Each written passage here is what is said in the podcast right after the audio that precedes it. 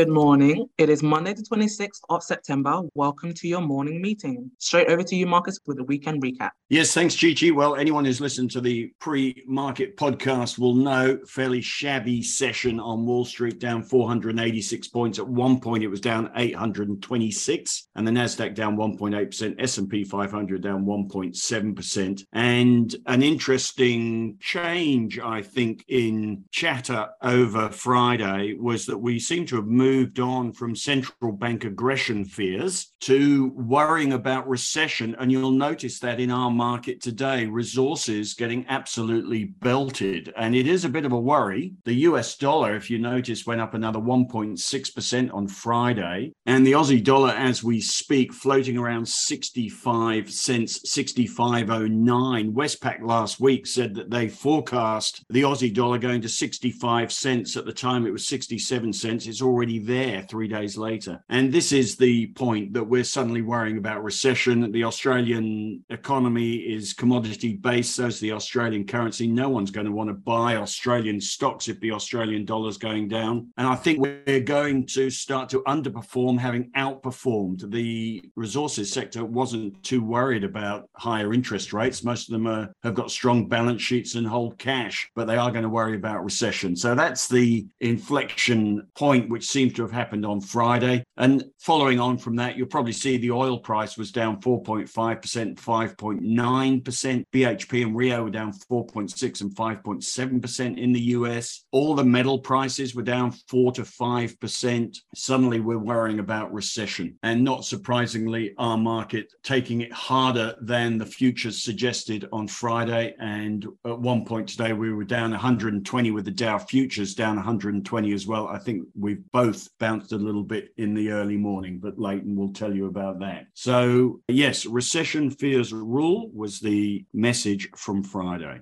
Thank you very much for that, Marcus. Leighton, what are the local markets doing and the brokers saying? Thanks, Chichi. Yeah, so as Marcus said, we're getting pretty slammed this morning. We're currently down 132 points. At worst, we've been down 139, and the futures are only down 82 this morning. It's almost double that. And the resources sector is definitely taking it hardest this morning. Just about every stock on the map, as I'm looking, is down over 3%. BHP is down 4%, Rio's down 4.4%, and Fortescue Metals down 4.5%. So not looking too good in that sector. Gold is also falling over again. We've got Newcrest Mining down 4.9%, Northern Star down 5.5%, and Evolution Mining down 5.5% as well. Energy stocks caught up in the sell off again. The oil price was down 5%, and coal stocks are getting caught up along with them. Lithium getting sold off as usual. Whenever there's a big sell off, lithium tends to get caught up in it. And some of the bigger names there, Mineral Resources is down 5%, Pilbara Minerals is down 7.2%. So there's a fair bit of damage to the resources sector this morning. Financials aren't doing too bad, although they are being sold off a tad. Most of the big four banks are down around one to one and a half percent. Healthcare and consumer staples are actually trading a little higher this morning. CSL is up 1% and ResMed is up 1.9%. And then those consumer staples stocks, Woolworths, Coles, and Metcash are all in positive territory as well. But the rest of the sectors not looking too bad compared to what the resources sector is doing at the moment. Alltech index is currently down 0.7% and Block, REA, and Xero are all trading higher at the moment. Looking at some of the announcements today, there's a bit of movement happening. Syrah Resources is down 14.5% after they provided an update on operations at their Balama site, where they reported there was interruption due to illegal industrial action by a small contingent of local employees and contractors. Costa Group is down 13.2%. Their CEO and managing director, Sean Hallahan, has stepped down. Link Administration is down 9.2% after the Dye & Durham deal fell through on Friday night, and they've announced a special dividend of 8 cents per share. And Sigma Healthcare is down 6.5% on their first half results. They've announced a dividend of 5 cents per share as well. Looking at the brokers this morning, there's a buy recommendation out on Premier Investments from UBS, and that's ahead of their full year results that are coming out on the 29th of September. UBS says that it is anticipating total sales, earnings down 13% year on year, and net profit also down 13% year on year. Despite that, though, as I said, the broker has retained its buy recommendation and target price of $23, which is implying about an 8% upside. And that's what I've got for you this morning. Thanks, Chich. Thank you very much for that, Leighton. Henry, welcome back. I'm going to head over to you for your Henry's take. Hi, Chi. Well, thanks. Great to be back, I have to say. I don't know what you've been doing to the market while I've been away, but it doesn't seem to be the same place as when I left it. I have to say, not uh, having a huge handle on things at the moment, but obviously we're not seeing a particularly good day today. Those resources being smashed, coal stocks really being whacked, uh, and good to see some of those lithium stocks coming under pressure as well. Might be a time to uh, to get in there at some stage, but not making any great um, decisions, discussions really as yet. Just going to play myself in, but safe to say one of the big stories, I guess, in the last month has been the rise of this US dollar. And, and I have to say, you know, when you when you're in Europe at the moment with the euro parity with the US dollar, there are Americans everywhere. And it does seem as if Liz Truss and the UK government is determined to make the US dollar parity with the pound as well. So I wouldn't be surprised to see that one happen. But you can see when you go to some of these countries at the moment, the inflation that we talk about, uh, it is writ large, especially in the UK. You can really see it showing up in prices in the UK, not so much in supermarkets, which are still pretty competitive and still remarkably cheaper than our supermarkets, in fact, uh, by a substantial amount. So the duopoly is working nicely for Coles and Woolies. But certainly looking at uh, the UK, that is going to have a seriously bad winter, I suspect. And even while we were in Europe, we did see train strikes from Italian train drivers. We saw French air traffic controllers on strike. So I think that's going to be certainly something that we're going to see. It's going to be back to the 80s for Europe, especially uh, new government in Italy and a new government in the UK. It's going to be interesting, but no great uh, insights as yet. Hopefully, uh, get my head around what's happening in the next day or so. Thank you very much for that, Henry. Marcus, let's head over to you for your strategy and idea. Thanks, Chichi. And yes, welcome back, Henry. Glad to see Henry has taken on my curse, which is whenever he goes on holiday, the market falls over. We're holding a couple of ETFs geared to the downside in the S&P and NASDAQ, and we're up 15 and 16% in 12 days on those two. Pat on the back to us. If Henry, you can go on holiday again, maybe we'll get 30% out of these things. We'll see. But the strategy is pretty much the same, obviously, as it was at the weekend. And that is we don't hold anything in the strategy portfolio at the moment. We are in 100% cash. But today, this development of moving from worrying about central bank aggression and interest rates to worrying about recession does tend to suggest, as I've said, that the resources sector is going to come in for it. We have held up relatively well to a market selling off on interest rate fears because in the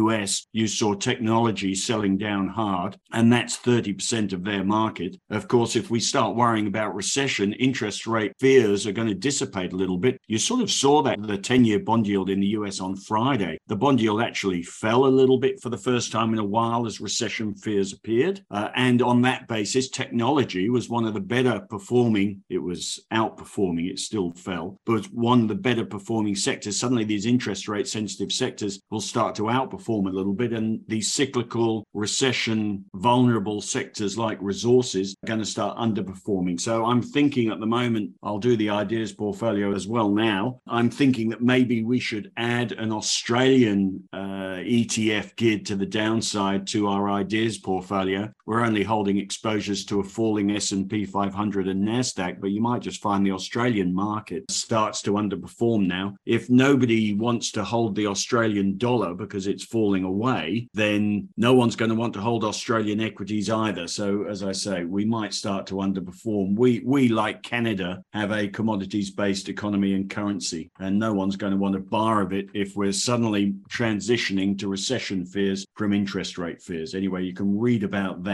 uh, in the strategy piece today. The ideas portfolio, as I say, we've got SNAS and BBUS, BBUS, that is, and I might just add BBOZ. I'll have a think about it to exploit the Australian market fall because I think it will probably accelerate now if things carry on as they are. Of course, at some point, we are setting up for a fabulous buying opportunity. It could come at any time, any morning, but it's clearly not this morning. When it does come, a whole load of indicators are going to change direction at the same time. At the moment, they're all going in the wrong direction, but you'll see bond yields peak, the US dollar peak, the Aussie dollar bottom, metal prices bottom, commodity prices generally bottom, and it's all going to happen at the same time. But clearly, it's not happening yet. And if you were to look at the RSI buy signals in the ASX 200 or the S&P 500 or any market at the moment, the sell signals are still largely outweighing the buy signals. At some point, there will be a huge night on Wall Street. There will be a thousand RSI buy signals compared to sell signals. The US dollar will come off the top. Commodity price will bottom and it'll be game on. But clearly, that isn't today. So for now, cash in the strategy portfolio and ETFs geared to the downside in the ideas portfolio portfolio will do us.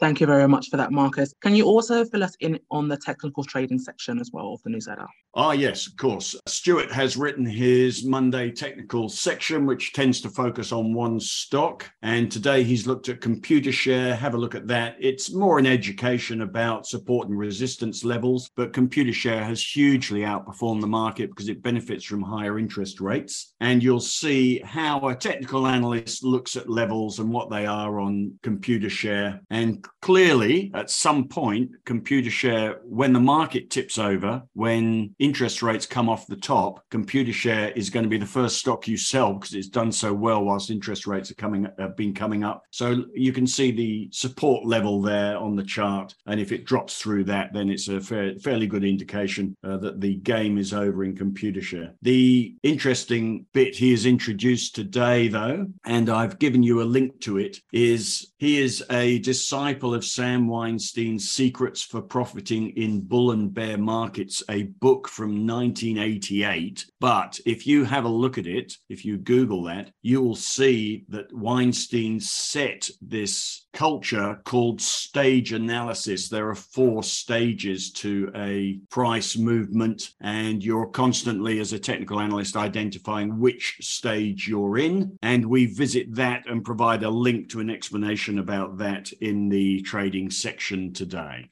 Thank you very much for that, Marcus. And I'm going to throw it back to you for the question of the day. Yes, question of the day. Interesting one today. We have just looked up the flights for booking me to go up to meet Henry to go to FinFest, which is the Equity Mates Financial Festival on October 15th. And the airfare on Qantas to fly up there, return, is now $1,000. $1,000. So the question of the day is at what price for an airfare would you drive from Melbourne to Sydney or Sydney to Melbourne? And I think, Leighton, you can start this one because you had a bit of an experience of this. I sure can. So we went up to Sydney for the preliminary final and we were going to fly up, but ended up getting a rental car up there because return flights were pushing up towards $2,000 that weekend. People were still paying it, but we ended up paying, I think, around $700 for the rental car. And then our return flights back home we got for $200. So it was about three, $400 there, but I don't think I'd pay any more than that. Thank you. And Chi Chi. I think I'm going to be there with Leighton on those pricings. I wouldn't fly for anything more than what Leighton paid for it. Those prices are very much pushing the tipping scale of what I would pay for for flight in general to anywhere.